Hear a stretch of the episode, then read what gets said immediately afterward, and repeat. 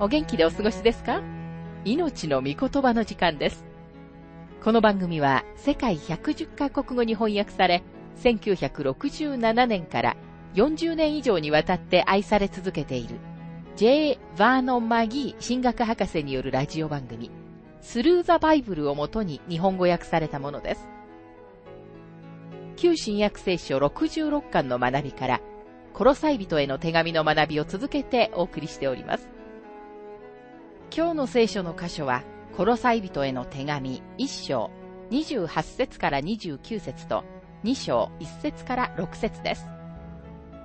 お話はラジオ牧師福田博之さんです。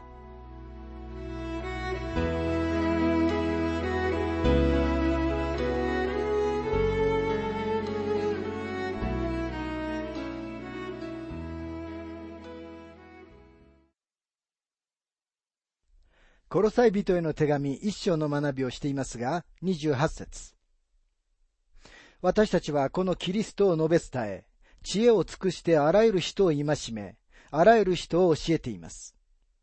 それはすべての人をキリストにある聖人として立たせるためです。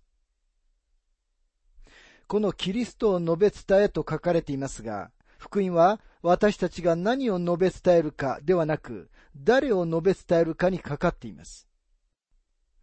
キリストを述べ伝えることなしに福音を述べ伝えた人は誰一人いません。イエス・キリストこそが福音です。永遠の命です。ヨハネは自分が永遠の命を見たので、私たちに永遠の命を伝えるのだと書きました。第一ヨハネ一章の一節から二節でヨハネは次のように述べています。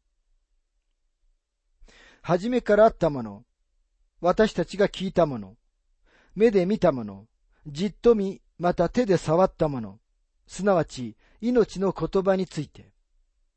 この命が現れ、私たちはそれを見たので、その証をし、あなた方にこの永遠の命を伝えます。すなわち、道父と共にあって、私たちに表された永遠の命です。ヨハネは誰を見たのでしょうか？ヨハネはキリストを見たのです。そして今日、人は主を自分のものとしているか、それとも主を持っていないかのどちらかです。福音はキリストです。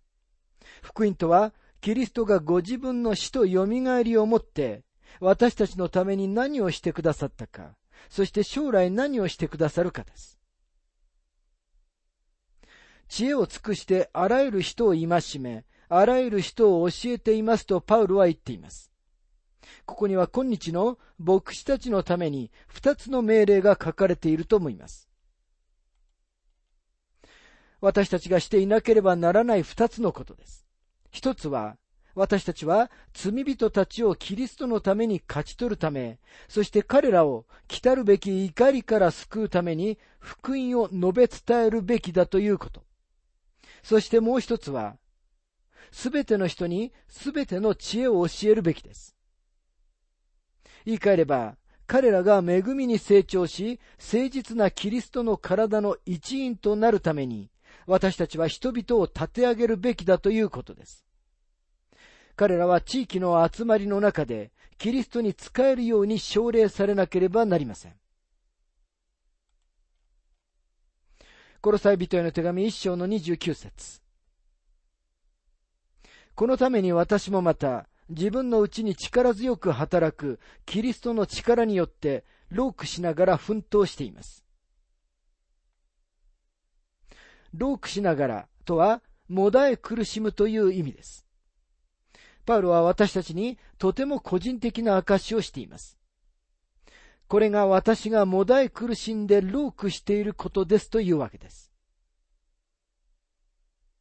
またここには、自分のうちに力強く働くキリストの力によってとありますが、これこそ、今日、キリストのために働く人々、一人一人の熱望でなければなりません。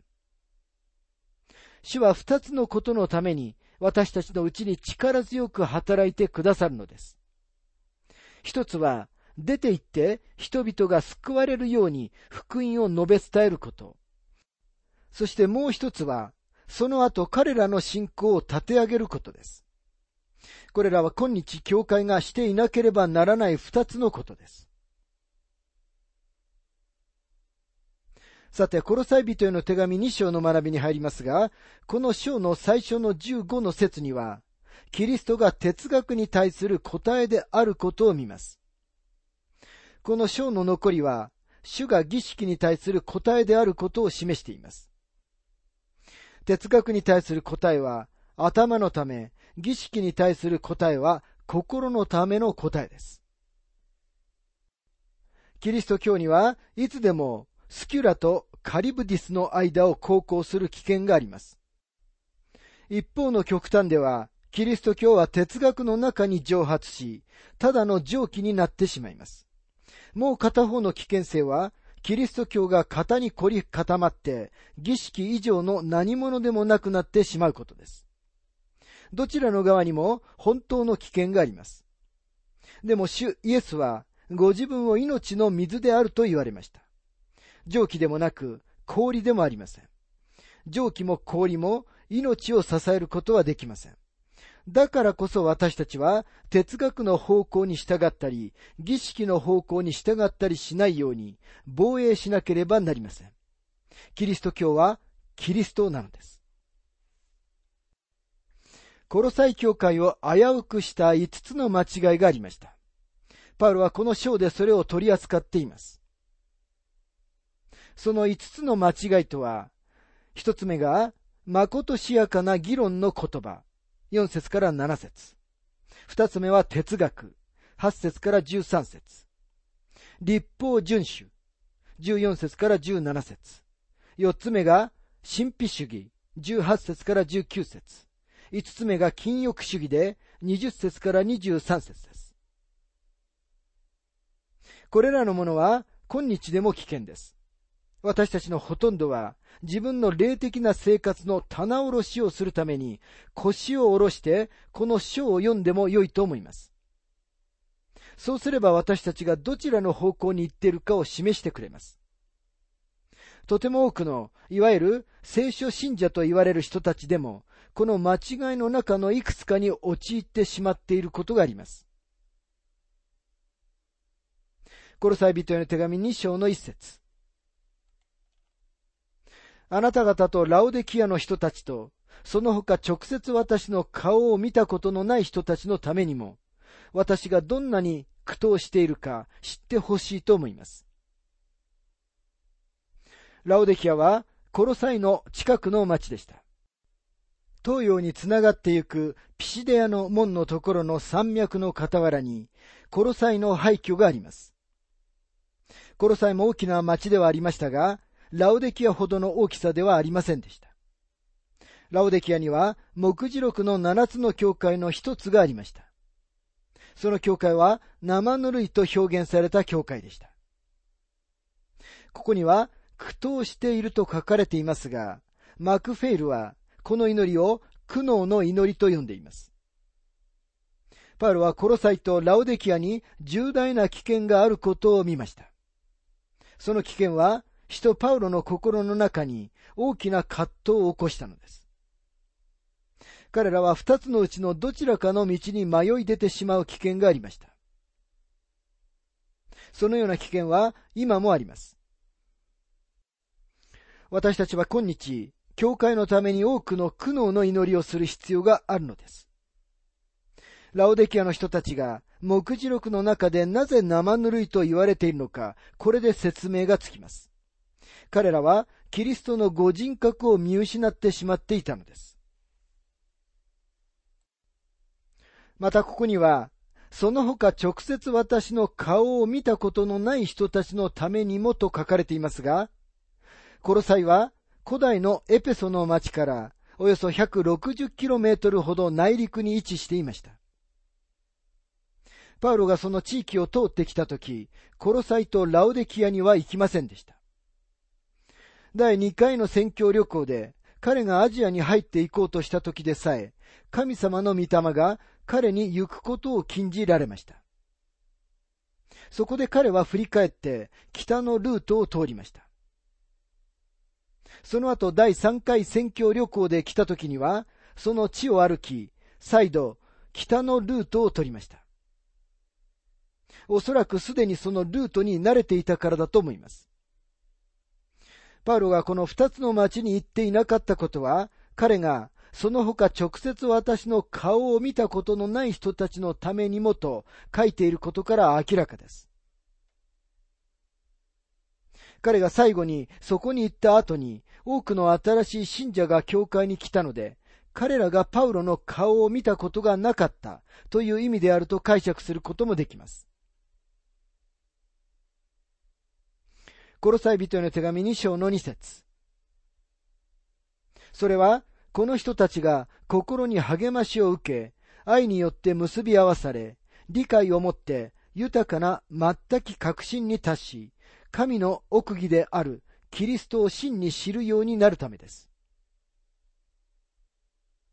この人たちが心に励ましを受けとありますが、心は内なる人全体のことを示しています。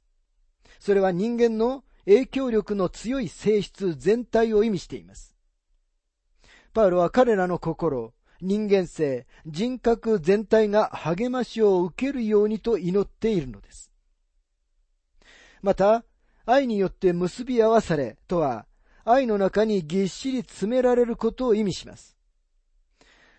愛が彼らを一つにします。結局のところ、教会が一致するのは、賜物や人々の霊性によってさえでもありません。信者を一つにするものは愛です。愛は私たちを一つに保つセメントであり、教会の強力な接着剤なのです。またここには豊かな全き確信に達しと書かれていますが、文字通りには完全に上がった穂の下にいるという意味です。つまり信者は霊的に進んでいかなければならないという意味です。また神の奥義であるキリストを真に知るようになるためですとありますが、神の奥義であるキリストとは何でしょうか？旧約聖書の中では明らかにされていませんでしたから、教会が奥義です。神様が違法人をお救いになることは、旧約聖書の中にはっきりと書かれており、神様は確かに違法人を救われました。でも、ペンテコステの日に、神様は新しいことを始められました。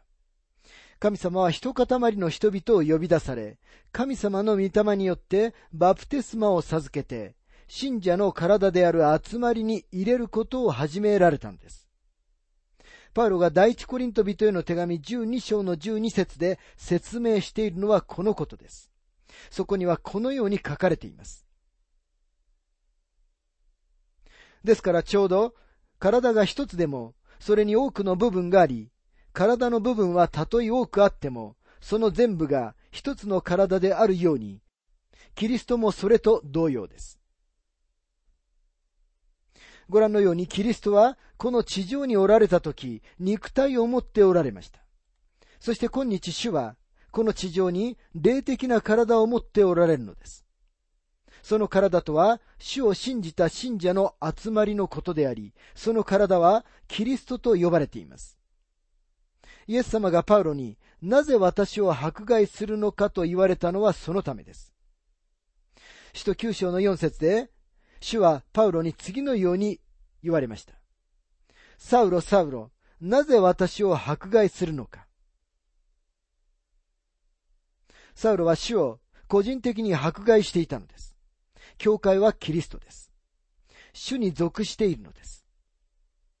神の奥義であるキリストとはそういうことです。第一コリント人への手紙でパウロは続けて教会のことを次のように述べています。第一コリント人への手紙12章の13節なぜなら私たちは皆ユダヤ人もギリシャ人も、奴隷も自由人も、一つの体となるように、一つの御霊によってバプテスマを受け、そしてすべてのものが一つの御霊を飲むものとされたからです。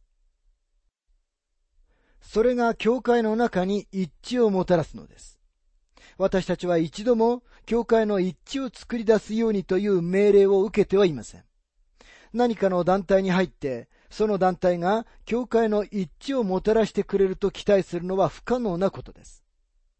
精霊はすでにその一致を作ってくださいました。精霊はすべての信者を一つの体の中に入れられます。そして私たちは、御霊の一致を保つようにと命じられているのです。今日の私たちの問題は、私たちが御霊の一致を保っていないことにあります。コロサイ人への手紙2章の3節このキリストのうちに知恵と知識との宝がすべて隠されているのです。私たちに必要なすべてのものはキリストのうちにあります。主はすべての知識の貯蔵庫です。私が行った大学の科学科の建物には、掲示板にあるモットーが掲げられていました。そこには、どこに行けばわかるかを知っていることは、ほとんど知っていることと書かれていました。私は自分がすべてのことを知ってはいないということを進んで認めます。でも私はどこに行けばわかるかを知っています。なぜなら私はすべてのことを知っているお方を知っているからです。キリストは私たちの知恵となられました。私たちはそのことに頼る必要があります。すべての知恵と知識の宝が主のうちにあるのですと、マギー博士は述べています。さて、パウロは、まことしやかな議論の間違いについて話します。コロサイ人への手紙2章の4節私がこう言うのは、誰もまことしやかな議論によって、あなた方を過ちに導くことのないためです。彼は哲学とまことしやかな議論ということを取り扱おうとしています。哲学と心理学が聖書に代用されてきました。そのことは今日、進学校にいる多くの若い説教者たちにとって誘惑です。進学校から哲学博士号をもらっている人たちの中には、あまりにも聖書を知らない人がいるので驚きます。彼らは、バルトマンやカントやプラトンのことは何でも知っているのに、神様の御言葉はあまり知らないように見えます。それと同じ危険が、コロサイとラオデキアにもありました。実際、コロサイの教会を消滅させ、ラオデキアの教会を小アジアの7つの教会の中で最も弱いものにしたのはこの問題だったと思います。これらの教会は霊的に最悪の状態にあったのに、人々は自分たちはうまくやっていると思い込んでいました。コロサイとラオデキアの町は豊かな町でした。彼らは自分たちの財産と富と、また自分たちの知識を誇っていましたが、彼らには霊的な状況が見えていませんでした。パウロは言います。誰もまことしやかな議論によってあなた方を過ちに導くことのないためです。過ちに導くとは、騙すという意味です。まことしやかな議論とは、多くの誇張した言葉、あるいはご機嫌取りです。まことしやかな議論を延々と語るリベラルな神学者がいます。彼らは30分ほど話をしても、結局何を話しているのかわかりません。なぜなら彼らは、まことしやかな議論をしているだけだからです。またある人は言います。私はあの教会に行くのが好きなんです。だって牧師はとっても華やかな言葉を使うし、私の気分をとても良くしてくださるからです。これが今日の危険です。とても多くの人たちが単純な神様の御言葉よりも知性に対するこの見せかけを愛しています。私は大学に行く前から説教を始めました。それから大学に行って、リベラル主義に出会いました。なぜなら、リベラル主義の大学に行ったからです。その時には、リベラル主義が私の知っているすべてのことでした。私には素晴らしい牧師がいたのにもかかわらず、私は全く神様の御言葉に根ざしてはいませんでした。私はひたすら知性的な説教者になりたいと思いました。そうすることがすごいことだと思い込んでいました。しかし大学の2年目にそのような考えが私の中から叩き出されたことを神様に感謝しています。その後に私は神様の御言葉を教えるようになったからです。パロは彼らがまことしやかな議論によって私たちを過ちに導き、私たちを騙すから気をつけるようにと警告しています。彼らの言葉によって多くの人たちが神様の御言葉に従う代わりに特定の個人に従うようになりました。ハーメルンの笛吹きのように、その人が笛を吹き始めると、軽率な人たちはそれに従ってしまうのです。コロサイ人への手紙2章の5節私は肉体においては離れていても、霊においてはあなた方と一緒にいて、あなた方の秩序とキリストに対する固い信仰とを見て喜んでいます。この時点で、パウロのところに帰ってきた言葉は、この教会は確かに立っていたということでした。あなた方の秩序とを見てとありますが、秩序は軍隊用語で、肩と肩を並べて立つことを意味します。信者もそのようにすべきです。肩と肩を並べて立つのです。その代わりに、今日多くの人たちが他の信者を密かに傷つけたり利用しようとしています。また、固い信仰の固いとは、頑丈な態度を持つ、動かされないという意味があります。パウロはこの同じ考えをコリント人たちにも書いています。第一コリント人への手紙15章の58節ですから私の愛する兄弟たちを、固く立って動かされることなく、いつも主の技に励みなさい。あなた方は自分たちの労苦が主にあって無駄でないことを知っているのですから。コロサイの教会は固く立っていることで評判でした。コロサイ人への手紙2章の6節あなた方はこのように主キリストイエスを受け入れたのですから、彼にあって歩みなさい。救いとはイエス・キリストを救い主として受け入れることです。あなた方はこのように主キリストイエスを受け入れたのですと言われている通りです。ですから彼にあって歩みなさいとパウロは命じます。主にあって歩むことは気球で上に登ることではありません。とても多くの人たちが、クリスチャン生活は何か偉大な圧倒されるような経験で宇宙に飛んでゆくロケットのように飛び立つのだと思い込んでいます。しかしクリスチャン生活を送る場所は宇宙ではありません。むしろあなたの家庭、職場、クラスルームやいつも通る通り道なのです。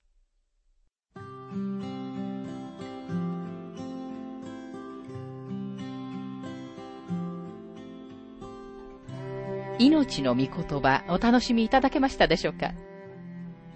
今回はキリストが哲学への答えであるというテーマで、コロサイ人への手紙1章28節から29節と2章1節から6節をお届けしました。